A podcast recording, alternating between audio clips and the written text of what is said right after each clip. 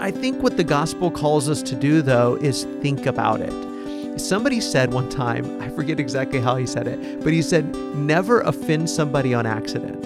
And I thought that's brilliant. I love that. And I forget who even said that, but but don't offend somebody on accident. If you're going to offend somebody, do it on purpose. And that's kind of the way Jesus operated. When he offended people, he did it on purpose. He was very thoughtful about what he was doing. And if I have to offend somebody, I want to offend the people that are charlatans. Welcome to the Radically Christian Bible Study Podcast. I'm Travis Pauley, and here we have one goal learn to love like Jesus. Each week, I visit with Wes McAdams, minister and author, and together we explore biblical passages and topics. I hope you enjoy this study. So we got a an email, Travis, from a a lady that I know personally, um, and she said, just very simple and, and short, said, "I'd like to understand the New Testament stance on men with long hair and women with short hair." And that's that's the end of it. Yeah. Uh, and I thought that that brings up a, a really good, interesting uh, discussion because uh, in previous episodes we have talked about. You brought up, I think, last week when we were talking about the Bible in context and we were talking about how to study the Bible. You brought up sort of cultural questions that some things, and this is a good example. And I think we, I may have mentioned this briefly in passing, you had brought up specifically the issue of slavery, which I think is obviously much more of an important issue Right. um, on the on the grand scale. Uh, but there are certain things like slavery and like head coverings um, or hair length, as she brought up. Uh, but in the context of 1 Corinthians 11, which we'll get to in a minute, Paul talks about both both head coverings and hair length and um, and and we sort of look at those for the most part. Not everybody does, but for the most part, we look at those and we say, well, that that was sort of bound to the the culture, and, and we don't we don't at least don't bind that on people. And there are there are people, even people that worship here at McDermott Road, um, that believe in that women should wear head coverings, um, and there are probably many that probably still feel like a man should not cover his head when he prays or prophesies or, or preaches or anything along All those lines. Yeah, we won't get into the prophecy thing, um, but um, but probably feel like a man shouldn't, and that a woman more more probably feel like a man should not cover his head, Right. Um, and less probably feel like a woman woman should cover her head when she's in the assembly. Um, and then there's probably a lot that would point to this passage still, uh, but but less than there was maybe 30 or 40 years ago um, that would point, point to this passage and say, you know, you shouldn't have long hair if you're a man, or you should have long hair if you're a woman. Um, and and so there there are those that would not think that this was a simply a cultural discussion. Mm-hmm. Um, but but I would say the vast majority. Would you agree with that? The vast majority of people think that this is a culturally A cultural bound thing. discussion. Yeah, absolutely. And I think it's interesting that you bring up the men covering their head because that, that one is actually still, Sure. again, you might not Yeah. bind it on somebody. You Right. might not give somebody a hard time if they forgot to take their hat off Right. during a prayer. Yeah. But it's very, very common for but guys I would to I would take their hat definitely off. yeah. If my son was in a, leading a prayer or Yeah. even just praying with us if i was leading the prayer yeah i would elbow him or i'd, I'd probably you know put put my the back of my hand in his chest just gently gently of course Exactly. gently um, and then you know yank his hat off like hey you should have known better and you know and- Right. and give that to him so yeah that's definitely That's kind of interesting. whether or not and and that brings up an interesting thing that whether or not this is a culturally bound um, instruction that paul is giving to the corinthian church um, at least that part of it about men covering their head or not covering their head in certain environments, not just in prayer, uh, Yeah. at the dinner tables and other place, and that and- and that's changing too. But that those things have become during the national anthem. Right, yeah, when the flag goes by or during the national anthem Mm-hmm. or when, you know, you're at a funeral or I mean there could be many many different if you're in a cemetery, you know, Yeah. we we take our hats off to show respect. Now, I don't know where that cultural thing came from. I don't know if that um, cultural practice for Americans um, and I would assume it would be the same in other Western countries. Uh, but I don't know if that if that Western practice uh, came from this passage. It, it probably did. I would think that that observing this led Right. people to say that for a man to uncover his head is a sign of respect. Yeah. And for a woman to cover her head is a sign of respect. Um, and, and that's probably still part of our culture today. Um, and so there there are you know definitely situations where um, a woman would wear sort of a veil or wear sort of a head covering, um, whether she's in mourning or whether it's you know a wedding or maybe Yeah. you know there's uh, there's just all kinds of layers. And you know where even like the wedding veil where did that come from and what was the practice? And I think that goes back to arranged marriages. You know so there's there's all kinds of sort of layers of how culture develops. And that's true not only for us but I think that goes into the discussion with this passage itself. Let's let's read the passage before we go any further. So I'll just read uh, 1 Corinthians 11. And, and I guess it's important, especially since last week we talked about um, context and, and knowing the overall story. Um, in the book of 1 Corinthians, Paul is writing to the church at Corinth, and he's specifically addressing questions that they've that they've raised um, or things that have come up. And so he's writing to them and he's correcting misunderstandings or some bad practices or questions that they've raised. And he's going through this sort of long list of different things. And some of them have to do with sexual immorality, some of them have to do with food that's sacrificed to idols, some of it has to do with the actual assembly, what they're doing in the assembly. You know, that they, they had uh, miraculous gifts that some people were exercising and, and, and they were sort of monopolizing the the service. Everybody came. Paul says everybody came. Everybody wanted to talk. Everybody wants to say something. Everybody has a song that they want to sing. And so he limits the number of people and who can can participate in the service and says, "Hey, we need to, you know, sort of you trim this back a little bit." And um, and so he deals with all of these different issues. Um, and I think we're going to see that he deals with them sort of in the same way. Um, and it goes back to what we talked about last week. But but one of the issues that he deals with is uh, about head coverings, and we could say that in a very broad sense: men covering their head with some sort of artificial covering, or with their long hair, or a woman uh, either having long hair or short hair, and then covering her head with some sort of uh, veil uh, or covering. So Paul says, uh, 1 Corinthians 11, starting in verse 2 Now I commend you because you remember me in everything and maintain the traditions, even as I delivered them to you. But I want you to understand that the head of every man is Christ, the head of a wife is her husband, and the head of Christ is God. Every man who prays or prophesies with his head covered dishonors his head, but every wife who prays, or it could be woman, every wife or woman who prays or prophesies with her head uncovered dishonors her head, since it is the same as if her head were shaven. For if a wife will not cover her head, then she should cut her hair short. But since it's disgraceful for a wife to cut her hair, sh- hair or shave her head, let her cover her head. For a man ought not to cover his head, since he is the image and glory of God, but but woman is the glory of man. For man was not made for, from woman, but but woman from man. Going back to the creation, woman was made from man. Neither was man created for woman, but woman for man. That is why a wife ought to have a symbol of authority on her head because of the angels. Nevertheless, in the Lord, woman is not independent of man, nor man of woman. For as woman was made from man, so man is now born of woman. And all things are from God. Judge for yourselves. Is it proper for a wife to pray to God with her head uncovered? Does not nature itself teach you that if a man wears long hair, it is a disgrace for him? But if a woman has long hair, it is her glory for her hair is given to her for a covering. If anyone is inclined to be contentious, we have no such practice, nor do the churches of God. Okay, so I think let's work our way backwards. That might be the best way. As I was reading that, I thought, well, let's let's kind of work our way backwards. So there are some reasons in the text itself that I think lend itself to a uh, culturally bound culturally dependent conversation. One of them is there in verse 16 where we ended. If anyone is inclined to be contentious, we have no such practice, uh, nor do the churches of God. I mean, that the, even that word practice is about customs.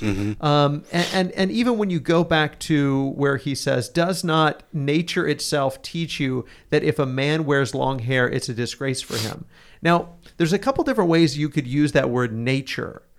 Now, he, he doesn't, and he can't mean nature like the way things naturally are out in the wild. Right. Because if if you and a female of your same age both lived by yourself out in the middle of nowhere mm-hmm. and neither of you cut your hair for 30 days, if you started with the same length it'd probably be about the same length when when the 30 days were over. Your hair grows her hair grows. So what does he mean by doesn't nature itself teach you that it's a disgrace for a man to wear his hair long? He doesn't mean nature as in like the nature channel. You know Right. he doesn't mean nature like the way hair naturally grows. He means nature as in the natural way of doing things. Mm. He means nature as in the the customs and and the way things are naturally done.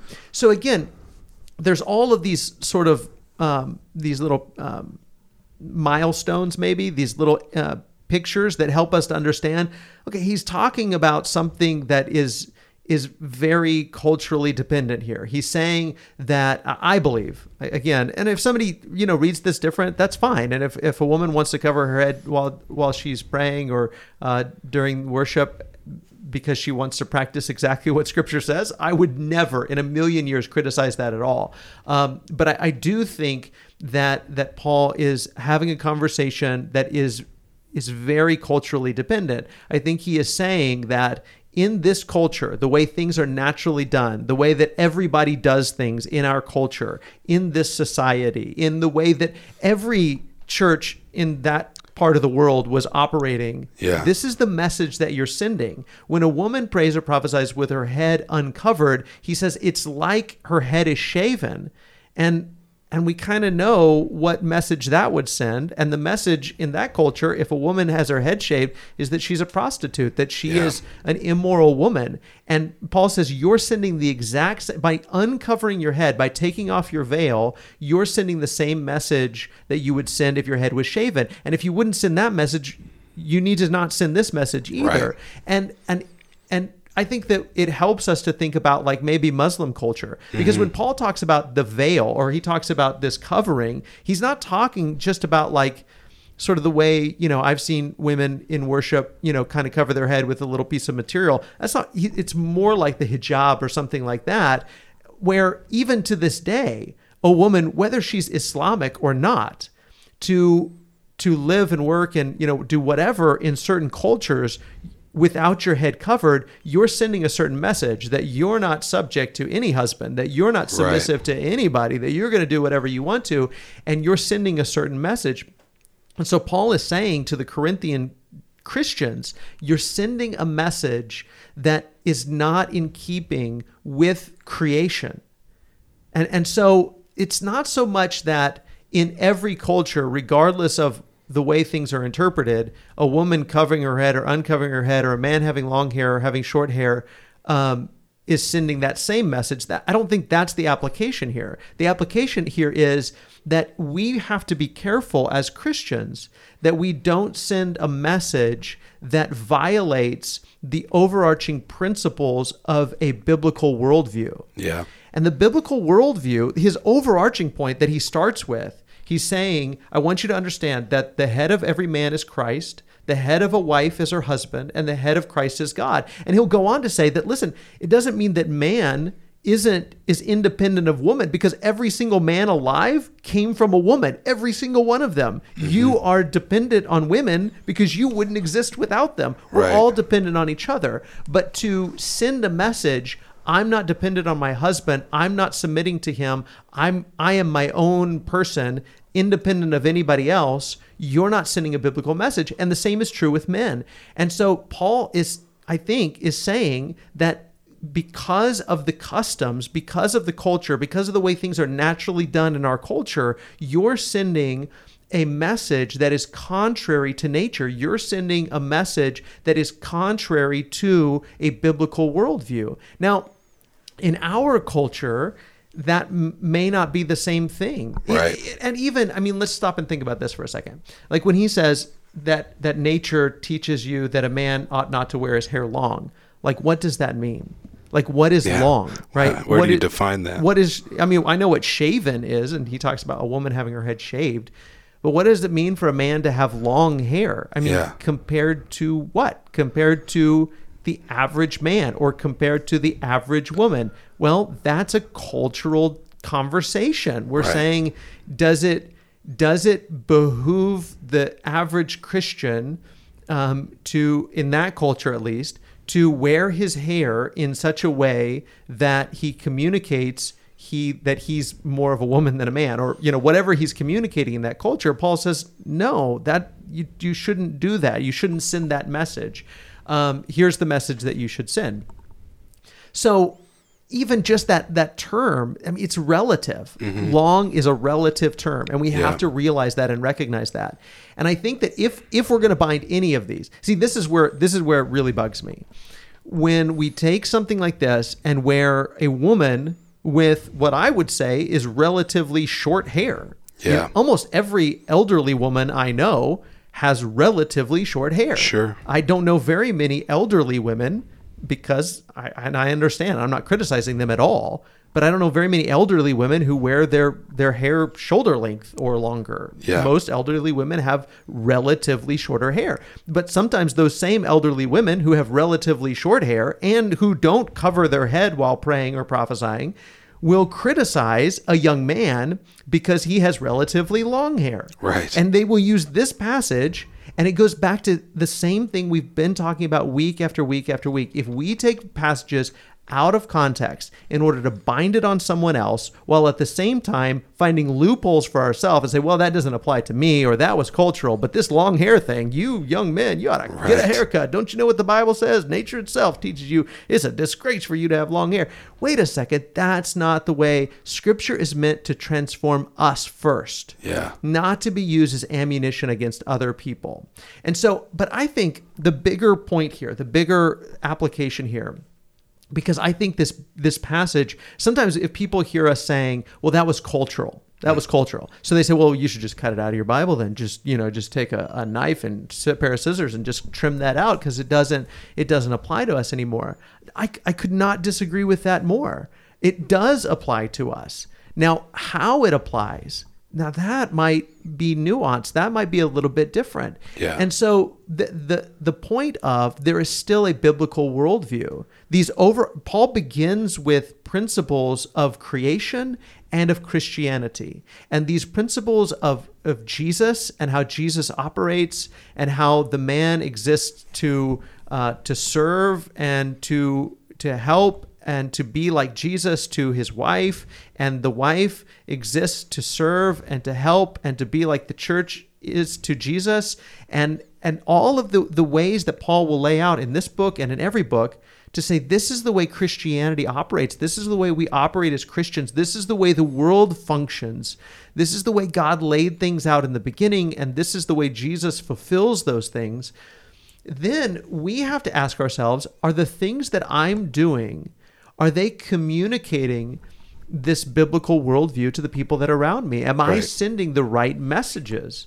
And i think there's all kinds of different messages that we could send. And that's why i would hate even if you practice this Yeah. even if you said listen i'm going to have short hair because that's what the bible says and i'm going to insist that that women cover their head because that's what the bible says but don't limit it to that even if you want to continue to apply it, that's fine, do that, but understand why you're applying it and also don't limit it to only those things. The the example I always use is um, okay, we live in a culture now um, where one of the one of the biggest uh, tensions in our culture is around sexual morality, um, it, particularly around whether or not uh, same-sex relationships are are good, right, righteous, holy, whatever. Um, and there's a lot of uh, people who claim to be followers of Jesus who are fully accepting and embracing of same-sex relationships. Um, I still believe the Bible teaches that marriage and sexuality is meant for um, a man and a woman for lots of different reasons.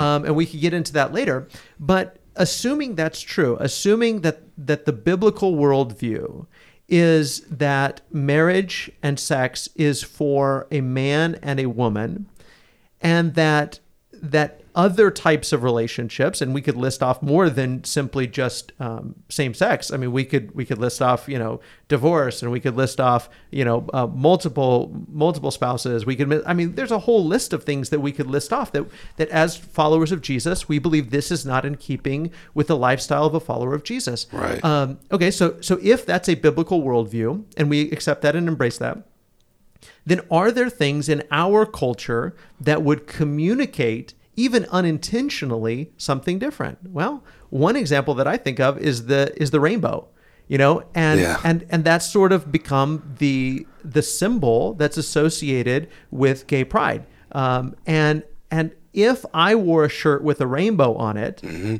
i would be communicating something in our culture Sure. now do i want to communicate love for all people yes i want to communicate love for all people um, do i want to communicate um, that i i accept people? Yes. But do i want to communicate that i accept every lifestyle as equally valid or equally good no i don't i don't want to communicate that. I think there are lifestyles not just same-sex relationships that's not what i'm saying i'm not singling that out but i think there are lifestyles that are not healthy for the individual nor healthy for the culture nor in keeping with the principles of of discipleship. And so if I wore a symbol that communicated something different than that in our culture, mm-hmm. then I think that that would be something Paul would warn me about to say, Yeah. Wes, you're communicating something that maybe you intend to, maybe you don't intend to, but it's not in keeping with the principles of of Christianity and of creation. So if you hold a biblical worldview and you do these things, you're sending a mixed message and you need to you need to stop sending the messages that are not in keeping with Jesus. Yeah, so two two thoughts I had while you were saying that when we've been going through this passage. Um, it almost sounds to me, and, and I think of this a lot during Paul's letters when he kind of gets to this point where he's talking about these very specific um, instructions for them. Um, he's he's almost saying, "Don't stand out for the wrong reasons. Yeah, yeah. You're going to stand out because Sure. you're Christian, and if you're living the Christian life, you're going to look very differently. You're not Yeah. going to value the same things as other people. Right. You're not going to, you know, you're not going to say the same things as other people. You're not going to treat uh, people the same as the world treats people, and so on and so forth. So don't stand out for the wrong reasons. Yeah. Um, but I always uh, talking about like the the message we send out, the perception other people have of us. I always struggle with this idea of how much should I care, how much should I Mm. govern my life, and uh, based on what other people think Yeah, that's a great of the message I'm sending, because you know, there's plenty of times. I mean, I mean, you could you could just look at the life of Christ alone. Plenty of people thought he was doing one thing and saying one Mm-hmm. thing. Plenty of people thought that he was um, that he was uh, saying that the law was no good anymore. You know, when when his disciples are eating on the Sabbath and picking up food on the Sabbath, and people say, you know, what, what are you, what, you know, what are you doing? They're they're they're working on the Sabbath. Yeah. You're you're breaking the law. And of course, he explains to them, you know, if it, you know, in his way, in his Jesus way, that that's you clearly don't know what keeping the Sabbath meant. Right, right. Um, so it was a it was a time for correction. Yeah. So how much of these signals? I'm not trying to go get a shirt with a rainbow on it or Right, anything, right, right, right. but how much should I govern my life based on what people think of me? Right. Uh, that's a uh, what a tremendous question, Travis. And it, it reminds me of my favorite chapter. I, if anybody knows me, Romans 12 is one I go to all the time. Um, so I'm going to start in Romans 12, verse 14. Um, and Paul is talking to, I mean, imagine, imagine living as a follower of Jesus in Rome, in the heart of the beast of, of the, the first century. And, and so he, he tells them, Bless those who persecute you. Bless and do not curse them. Rejoice with those who rejoice.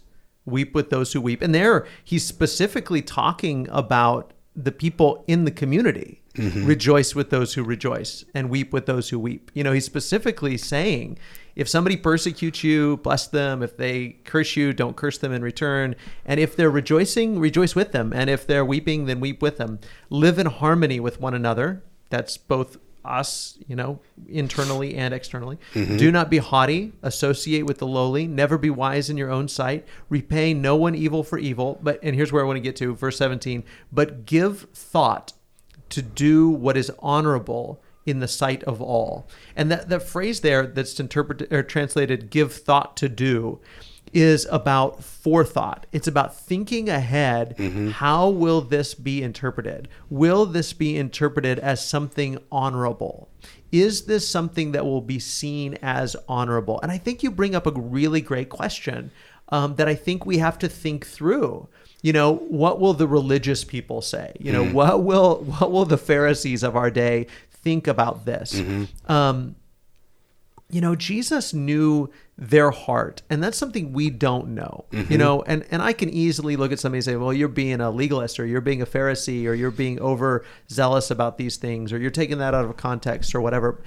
And I don't know their heart. I don't know. You know, Jesus knew though that these people were not sincere. He knew Yeah. that these people were out to kill him, and he knew that their um, charade of religious piety um, was simply that was a charade um, and we don't know that and i would never want to assume that about anybody. Um, and there's going to be times where we give offense unintentionally where Yeah. we unintentionally offend someone. And I, I think what the gospel calls us to do though is think about it. Somebody said one time i forget exactly how he said it but he said never offend somebody on accident and I thought that's brilliant. I love that. And I forget who even said that, but but don't offend somebody on accident. If you're Yeah. going to offend somebody, do it on purpose. Yeah. And that's kind of the way Jesus operated. When he offended people, he did it on purpose. He knew was exactly very what he was doing. thoughtful about what he was doing. And Yeah. if I have to offend somebody, I want to offend the people that are charlatans. I want to offend the people that are are the Pharisees. And Pharisee, you know, at the time they were religious people, but they but he calls them hypocrites. And a hypocrite means an actor.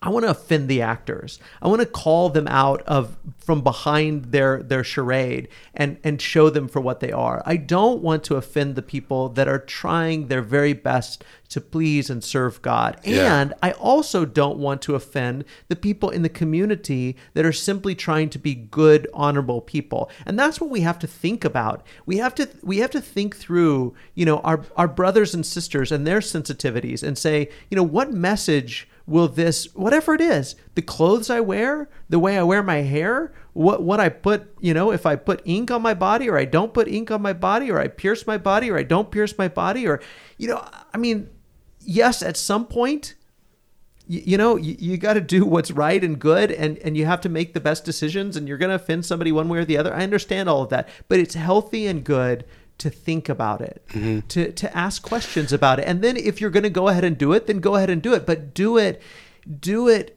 by faith. Walk by faith. Do it knowing that you know what if this offends somebody it's not because it's dishonorable. Yeah.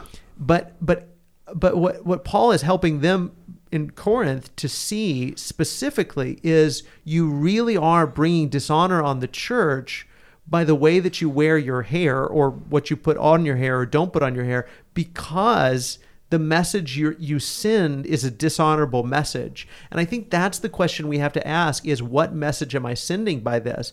And and but but we i think we also have to be very careful that we're not trying to police that in others that we're simply trying to do that ourselves. Right. and so i can't say well travis you should have thought about your decision before you did it Yeah. because you offended me and you should have known that that was going to offend me so you need to stop offending me no Right. i need I, I always tell people i think that as followers of jesus we need to be very careful not to give offense Yeah. and it needs to be very hard for us to take offense. Mm. So we need to not take offense quickly and we need to not give offense easily.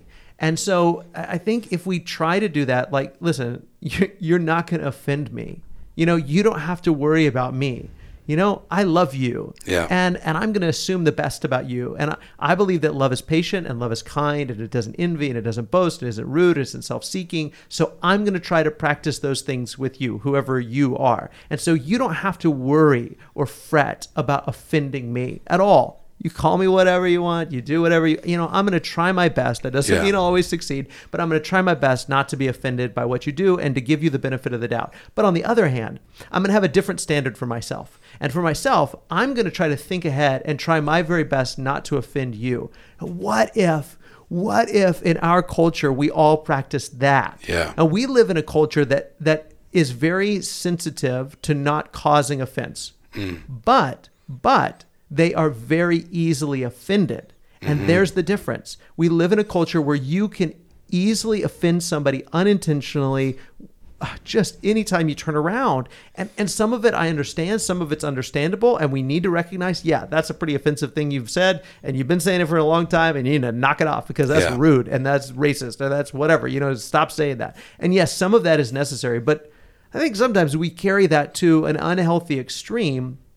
And so, as a follower of Jesus, I want to be sensitive to those things. Yeah. And yeah, it's hard living in our culture, trying to do what's honorable in the sight of all. But at the same time, I need to not participate in that overly sensitive mentality. And I need to be patient with people, whether that's my brothers and sisters in Christ or people in the community. I need to assume the best about them and say, listen, I'm sure they weren't trying to offend me, so I'm not going to take offense. Yeah, you know, the, the more I think about the gospel, and you said something that reminded me of this, the more I think about the gospel, like, and the message it boils down to, if you could boil it down to a phrase, it's be aware. Yes. And uh, that that's, that's something that's come up a lot in, in, in studying this nature of God study that I'm doing. And um, we, we talk about uh, the Jesus over and over again. He talks about live in the light you know, not in the darkness. Don't you know, walk in the light, not in the darkness. John says, walk in the light as he is in the light. And um, almost just in an attempt to kind of say it a different way, we've been saying, be awake. Mm, hmm Be awake because you don't, you know, living in the dark is going on autopilot. Yeah. Because because what's the similarity that a Pharisee, a very religious person, Mm-hmm. an actor, hypocrite, you know, maybe they're not sincere about their faith, but they're trying very hard Right. They're trying very hard and i think maybe on some level they think they're doing the right thing Right. by following all the rules checking all the boxes Right. regardless of what they what those boxes mean Right. what the rules even mean anymore Right. uh, who it applies to anymore Right. how is that person the pharisee in the same category as someone just completely lost in the world Mm-hmm. not religious not thinking about things above at all not even making an attempt to how are those people in the same category and i think it's it's the autopilot Yeah. it's thinking that you can just walk through life not examining yourself, not Yeah. examining the things you do, the things you say.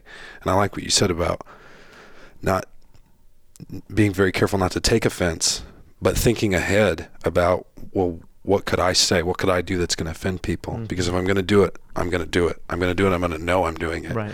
Right. Um, because I don't want to do it on accident. Right. I don't want to live in the darkness Right. and just be offending people without without any thought Yeah, to yeah. to what that means or, or and how that's coming about. Yeah, and I, I think that another point, I think that's so so exactly right. And I think another point is that we, whether whether we're talking about a secular person Yeah. or we're talking about a very religious person, if they are guiding themselves, if their mm, mm. thoughts and motives and actions are are guided by their own wisdom.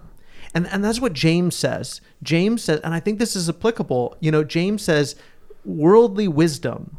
This is what it looks like. It's, it's all of these negative things. And this is what happens.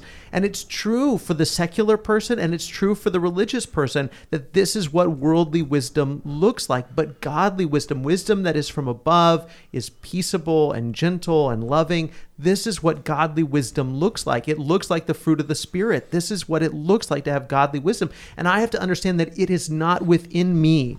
It is not within me to walk that way, to Yeah. walk that circumspectly. I will cause offense everywhere I go, and I'll break everything that I come into contact with if I don't walk by the Spirit of God. And that's why the gospel the gospel story has to saturate us. That's why Paul says in Philippians 2 that you have to put on the mind of Christ.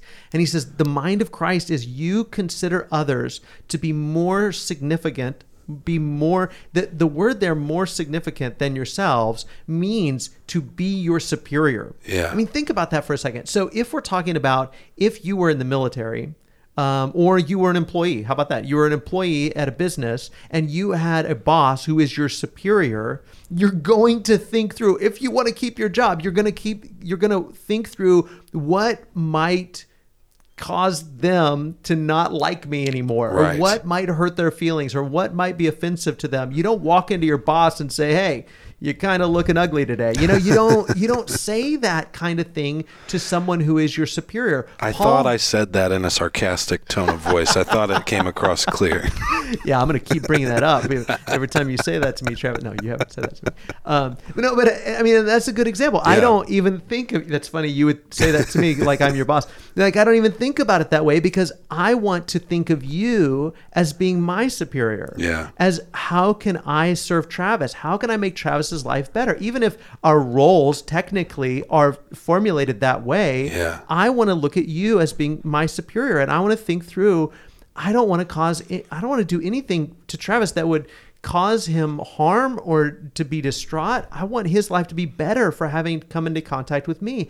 And Paul says Christians should treat everybody that way. Yeah. What would happen if when in people's interactions with their mailman or their trash man or the the the cashier at the at the grocery store or the waiter or the waitress at the restaurant or their neighbor or their their coworker or everybody they come into contact with what if they were to approach that interaction and think this person is my superior. They are better than me. They're more significant than me. Now Paul's not saying that's true. Yeah. Everybody is equally valuable. Yes of course. But Paul doesn't say treat people like you're equal. He says treat people like you're superior. This is what it looks like to be a follower of Jesus. And and in Romans chapter 12 and verse 17, he says, here's what it looks like. Or sorry, yeah, verse 17. He says, give thought to do what is honorable in their sight. And that's what you would do if they were your superior. If that person was more significant than you, was higher up than you, you would say, what is honorable in their sight?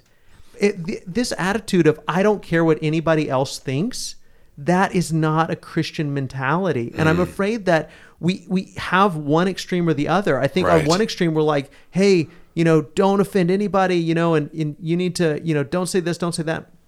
And so we have this hypersensitive culture. But on the other hand, I think there's a lot, especially Christians, who are reacting to that. Mm-hmm. And they've got this attitude of, I don't care what you think. I'm going to yeah. offend whoever I offend. I have freedom of speech. I can say whatever I want to. Well, maybe you can say whatever you want to as an American and and you have the freedom legally to say sure. whatever you want to, but that doesn't mean as a follower of Jesus you get to say whatever you want to.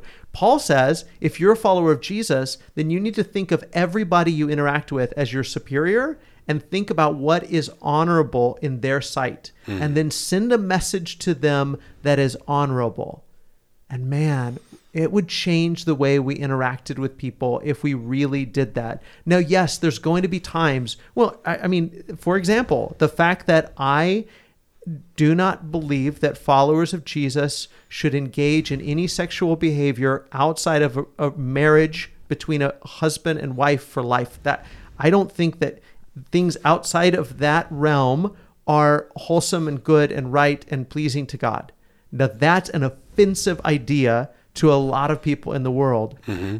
And I have to be very careful, even when I communicate that, to communicate that truth in a way that's as honorable as possible. Yeah. I have to understand that yes, on some level that is that just fundamentally is going to offend people. And they're saying, Wes, you're a bigot and you're wrong, and I can't believe you hold that position. Okay, I understand that's what you think, and I need to try to communicate with you in as honorable way as possible and understand and communicate with you as if you're my superior. There's sometimes where you have to deliver bad news to your superior or news that they don't like, but you can do it in the, as nice and loving and patient of a way as possible. Yeah. And and for that matter, I'm not interested, while we're talking about those types of relationships, other types of sexual relationships, I'm not interested, and I don't believe Christians ought to try to force the world to understand our sexual ethics. Hmm. Our job is to practice the Christian sexual ethic and to invite the world to become followers of Jesus. And part of becoming a follower of Jesus is practicing the Jesus sexual ethic, yes. But we focus in on these little these battles out here and that's really not the battle yeah. if i get you to accept my view of sexuality but you haven't accepted jesus christ as the king right What good have I done? Yeah. We, we're getting things backwards. And we just have to be so very careful about the messages that we send, how we send them, that we're coming across in the best possible way. And yes, we're going to mess up. And so we have to be patient with each other. We have to try not to take offense. But but yes, I think that the head coverings, back to the original question, mm-hmm. the head coverings, the hair length, it all comes back to this overarching question of what message are you sending? Um, and we have to be very careful that we're sending a message that is in harmony with the Christian worldview, with Jesus' worldview. And that's a worldview that says, I need you. You know, and I mean overall that's that's the message Paul says, you know, wives, send a message to the community that you need your husband and that you love your husband. And husbands, don't think for a second that you don't need your wives because you came into this world through a woman and you need women and you need Jesus and you need to be in submission to Jesus. And so we all need to send a message to the world and to each other that is in harmony with these truths hmm. of submission and love and respect and harmony and and all fitting together in the way that God designed things. And if we're sending a message that's contrary to that, then we're we're hurting the cause of Christ. I want to thank my church family, the Church of Christ on McDermott Road, and our editor, Travis Pauly, for making this podcast possible. And thank you for listening. If you haven't already done so, please rate, review, and subscribe to the podcast on Apple Podcasts or wherever you're listening. I also want to invite you to check out Logos Bible Software, who has partnered with us to give our listeners a great discount. Just go to radicallychristian.com slash logos, L-O-G-O-S. I think you'll love the software and you'll get a great discount by using that link. As always, I love you, God loves you, and I hope you have a wonderful day.